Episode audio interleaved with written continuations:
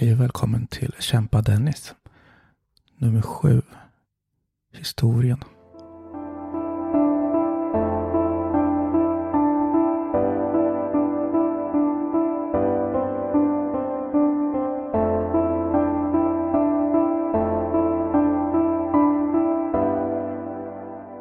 Ja, idag är det en ganska okej dag. Jag eh, mår helt okej. Men jag är trött. Jag har fått jobba hela förmiddagen. När min sambo jobbar och dottern är på dagis. Så jag har suttit på kontoret hela förmiddagen och arbetat med några projekt jag har. Och det är bra. Jag har dragit i mig en hel del kaffe så jag känner mig helt speedad. Men det säger nog inte så mycket för min normala nivå. är ju inte så snabb direkt. Men jag har tänkt lite sen jag spelade in igår. Och jag har tänkt att vi kanske ska börja från början. Med min historia. Den historien jag brukar få dra när jag träffar en ny psykolog eller liknande. Så jag drar väl från början så får vi se vart vi hamnar. Och jag har mått dåligt så länge jag kan minnas. Redan som liten var jag nervös och orolig och hade ångest. Fast jag inte riktigt visste vad det var. Jag visste ju inget annat. Det var ju så man var liksom som person. Jag såg mig själv som blyg. Men egentligen var jag inte blyg alls. Det var bara ångest och oro för vad folk skulle tycka om mig egentligen. För som idag är jag inte blyg. Det är bara att jag tar in för mycket, känner för mycket. Så att jag hellre håller mig undan än pratar med någon ibland. Ja, men det var väl så. Jag var väl en tyst, som en busig pojke. Det blev väl såklart sämre sen när mamma och pappa skilde sig. Jag var sex sju år. Och det var väl en känsla jag haft gott minnen med. Liksom en rädsla för att bli övergiven. Och det var precis känslan jag fick när mamma försvann med en annan man. Det kändes som hon övergav oss. Och dessutom var det här en man som inte vi ville umgås med. Som jag och mina bröder verkligen hatade. Så det kändes som att mamma prioriterade annorlunda och att vi ville ju inte vara där. Så det var en hel del saknad. Saknade liksom mamma. Och jag och min storebror växte upp med pappa istället. Medan lillebror var hos mamma och den här mannen. Så vi var väldigt splittrade under uppväxten och hade en helt, helt olika uppfostran och det har varit lite konstigt oss bröder emellan. Min storebror är ju som en pappa för mig. Så jag har väl två pappor kan man säga. Min pappa är ju helt fantastisk också. Men han har varit väldigt frånvarande ändå, även fast han alltid varit där. Pappa och bror, storebror, de är väldigt lika. De är så bilintresserade och var alltid i garaget. Medan jag liksom var inne och eh, intresserade mig för helt andra saker. Datorer och att teckna och köra saker. Ja, mer. Jag gillar att vara kreativ redan som barn. Men så har det ju varit. Jag har ju varit ganska mycket instängd på mitt rum och gjort mina egna saker. Och eh, med mina tankar såklart. Men sen var det väl först i tonåren som jag märkte på riktigt att det inte står rätt till. Hur jag interagerar med flickvänner och vänner och sådär. Jag inte tänker som andra att jag, jag är liksom, jag har för mycket ångest. Jag är för orolig. Och jag tänker ofta på att jag vill dö. Jag börjar skada mig själv och så det var väl redan gadd ändå, ända sedan jag var liten. Men jag fick inte diagnosen förrän jag var 35 år. Jag tog tag i allt det här igen. Men det var där vid 16-17 års ålder som jag försökte ta livet av mig första gången. Det var väl, jag tror det var ett bråk med någon flickvän eller om det var tog slut, jag kommer inte ihåg. Det var en av de där gångerna jag skar mig och det gick för långt liksom.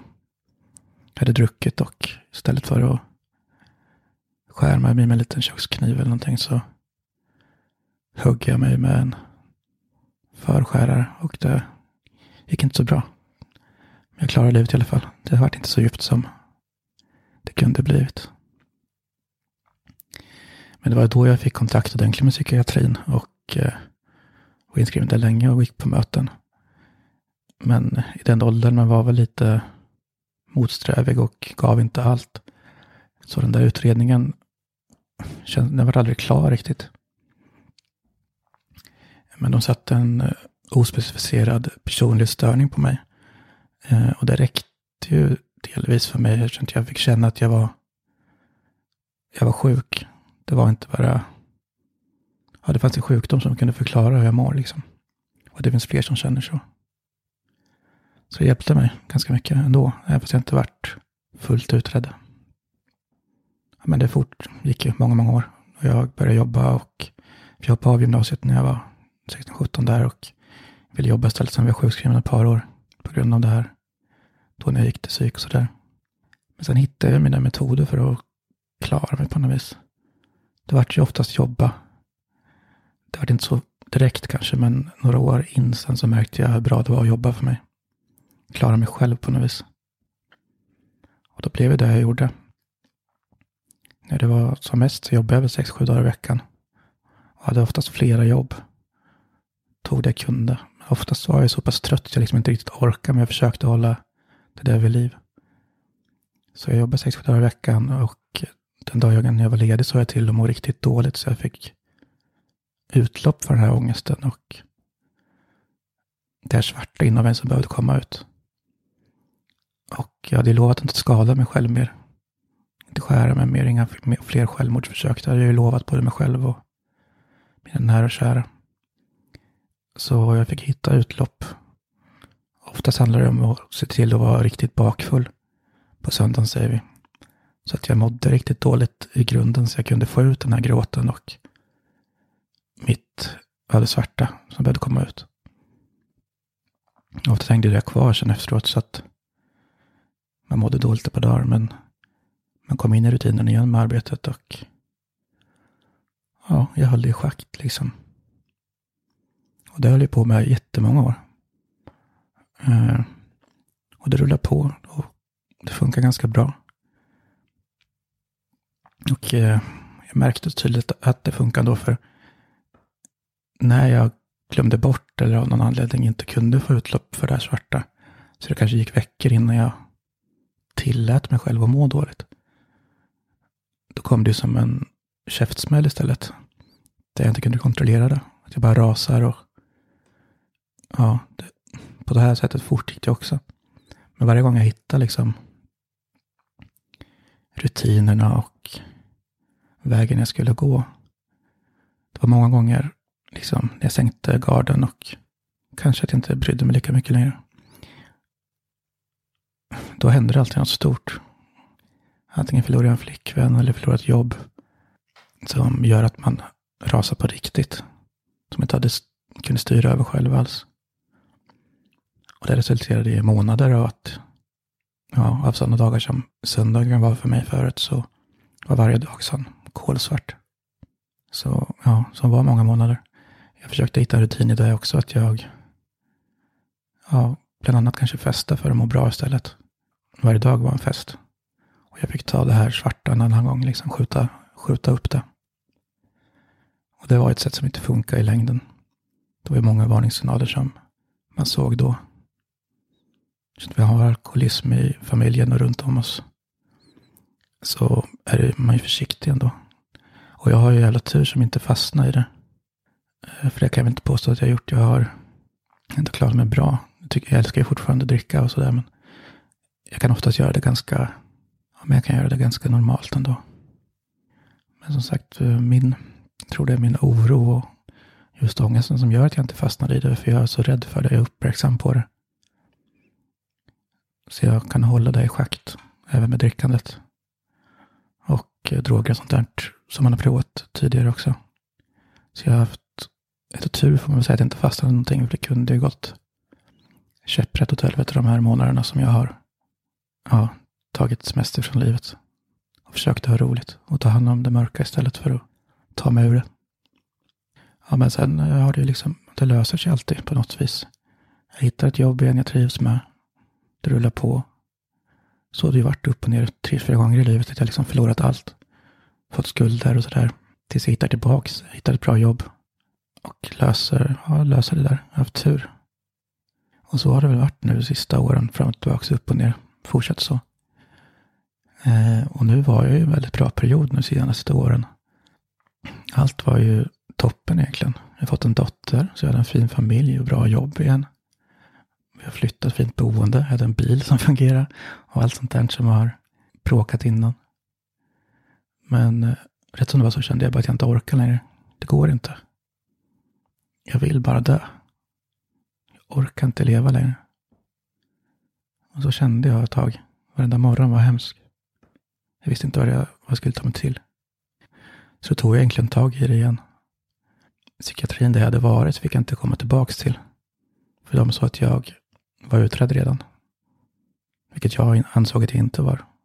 Och det var liksom, det är närmare 20 år emellan. Så att, eh, ja, men jag fick inte gå tillbaka i alla fall. Men eh, vi hade ju flyttat som sagt och eh, bytt vårdcentral och sådär. Eh, så när jag kom dit en gång, det var en brännskada på handen. Då brast det för mig när de frågade hur det var i övrigt och så vidare. Så både historien om mitt mående och min psoriasis som hade spårat ut då. Allting kom liksom där och jag berättade att jag inte orkar leva längre. Jag borde vilja det för att jag har det så bra. Ja, det väckte väl alla signaler åt den här fantastiska sjuksystern jag fick prata med då. Så jag för mig att det var till och med samma dag jag fick komma tillbaka lite senare och prata med en läkare och vi pratade kontakt med psykologer och sådär. Och eftersom jag inte vill komma tillbaka till Motala så fick jag komma till Linköping istället. Där jag träffade väldigt bra läkare och psykologer. Och likaså fick jag gå kvar på vårdcentralen för KBT och samtal där. Det hände egentligen någonting. Och samtidigt hjälpte de mig med kontakt med hud igen så att jag fick ta tag i min psoriasis. Så det har varit en kamp nu med allt detta. Det är över ett år som jag, ja, när jag liksom gav upp och bad om hjälp och såg att jag var tvungen att göra någonting. Så jag har kommit en bit på vägen. Både samtalen och KBT hjälpte mig jättemycket. Och solningen och starkare mediciner för psoriasisen. Det hjälper också. Så jag är också upp och ner hela tiden. Och så har det ju varit att livet går fortfarande upp och ner. Men jag kan känna att jag har en viss kontroll i alla fall. Att jag har fått lite verktyg för att hålla det i schakt nu. Bättre verktyg än vad jag haft innan. De nya medicinerna har gjort mig stabilare. Men inte så pass stabil som den borde vara. Så därför misstänker de nu att jag är bipolär också. Eh, bara att det har varit svårt att upptäcka på grund av att jag har fått GAD-diagnosen innan. Så man kan förklara det med att jag är i huvudet egentligen så impulsiv och ja, att man är liksom kroniskt deprimerad och så impulsiv som en, någon med bipolär sjukdom är. För att min GAD står i vägen. Att jag oroar mig och har ångest och håller mig i schack hela tiden tack vare den, eller på grund av den. Så det blir en konflikt i min hjärna hela tiden. Att jag kämpar emot att inte vara så här impulsiv och tänka i de banorna. För att det kommer göra det värre, eller det kommer utsätta mig för någonting som jag inte vill vara med om. Så det är otroligt utmattande. Och det här är ju, det utreds fortfarande, men just den, den förklaringen är den jag kan landa i. Det är så det måste vara på något vis. Det är, för det, det är verkligen så jag funkar. Det, jag vill och kan och borde göra saker som är rätt vrickade ibland. Fast något i mig sätter, sätter stopp. Det kan gälla allt. För allt blir en så stor grej för mig. Så att jag ser katastrofen hela tiden. Hur illa det kan gå. Bara för att jag tar ett steg åt fel håll liksom. Samtidigt som någon rycker i mig och säger åt mig att jag måste göra stora ändringar, stora händelser, att jag ska, och jag måste bli någon. Att jag måste bli sedd och upptäckt på något vis. Samtidigt som jag bara vill gömma mig. Och att aldrig någon ska se mig mer. Det är en sjuk, sjuk, sjuk kamp som försiggår varje minut. Och det är ändå där jag är idag. Fast att jag har hjälp. Folk att prata med, mediciner, stöd inom familjen och sådär. Så jag, jag vet vart jag är. Jag vet mer vad jag har att jobba med idag vi har haft under hela livet. Och jag är ändå snart 37 år. Så det har tagit en lång tid. Det har varit en lång kamp. Där man liksom bara slagit i blindo och inte vet vad man håller på med. Så jag känner att jag börjar komma hem.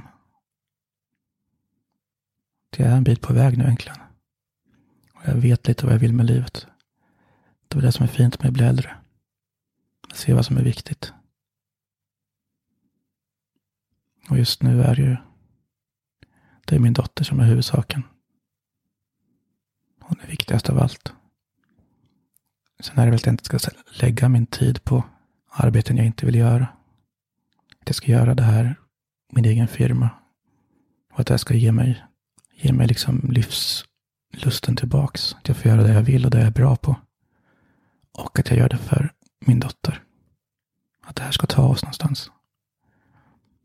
Och det blir också en jäkla kamp att få det här att funka.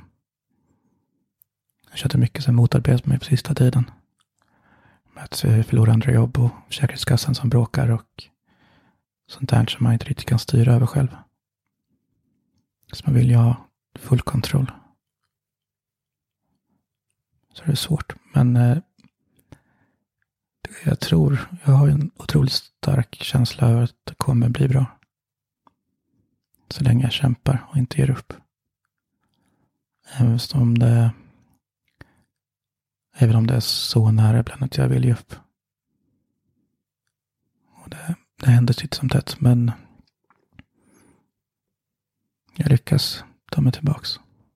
Jag ska fortsätta lyckas med det. Så jag ska fortsätta kämpa. Som bara helvete. Så därav heter den här podden just Kämpa Dennis. Så tanken är att ni ska följa med på den här resan. Både de bra och de dåliga dagarna. Så det här är en bit av historien. Hur det började. Och hur jag hamnade här som jag är idag. Bara en liten bit av den. Men vi kan nog ta mer, fler bitar av en annan dag. För om jag kan hitta vägar till att få hjälp och faktiskt må bättre. Så tror jag att det är många, många, många fler som kan det också. De kanske inte tror att det går. Men det ska gå. Så jag ska kämpa själv. Och jag ska kämpa för alla andra. Som också behöver det här precis som jag. Så jag hoppas bara det att jag pratar om det. Hoppas jag kan hjälpa någon.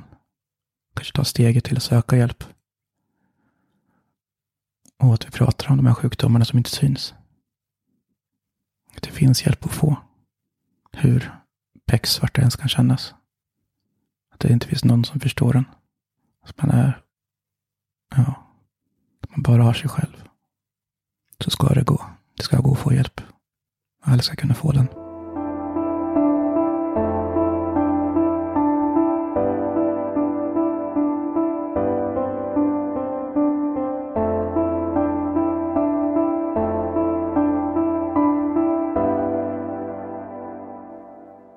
Kanske varit lite tungt där och sentimentalt och när jag sätter igång och tänker och funderar på hur jag tog mig hit, där jag är idag. Men det kan vara, det är väl lärorikt för mig också att få tänka igenom det ibland. Att jag ändå har kommit långt. Det är värdefullt att förstå och se själv att man faktiskt gjort någonting bra. Men eh, det här kan väl räcka för idag tror jag. Det tog ju närmare 20 minuter att snacka om detta. Men nu finns eh, Kämpa Dennis på Apple Podcasts också. Tillsammans med Acast och Spotify. Så det blir lite lättare att hitta den, så jag hoppas ni lyssnar. Och många fler andra lyssnar. Vi har en gemensam Facebook-sida och Instagram för Kämpa Dennis och Arvet. Så sök på Arvet Podcast så kommer ni hitta information och ni kommer se när det dyker upp nya avsnitt där. Eller så bara följa på någon av tjänsterna så kommer ni se avsnitten där såklart. Men ha det bäst nu. Hoppas vi hörs igen. Hej då.